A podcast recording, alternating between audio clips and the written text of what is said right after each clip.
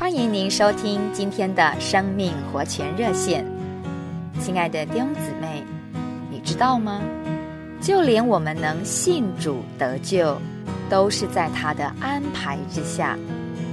让我们一同来读《使徒行传》五章三十一节其中一段：“神已将他高举在自己的右边，做元首，做救主。”事情是这样的，在我们相信神之前，他就拣选了我们，然后在适当的时候，这位作为元首的基督，用他的权柄产生了某种环境，抓住我们，叫我们别无选择，只能相信他，接受他做救主。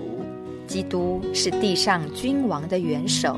他为了要拯救我们脱离神的定罪、火狐以及许多恶事，就运用他的权柄，把我们留在笼子里。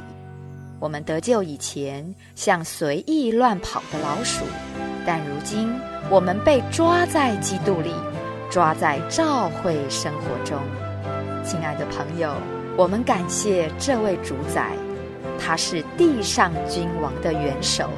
为要得着我们而运用了他的权柄，这是何等的有福！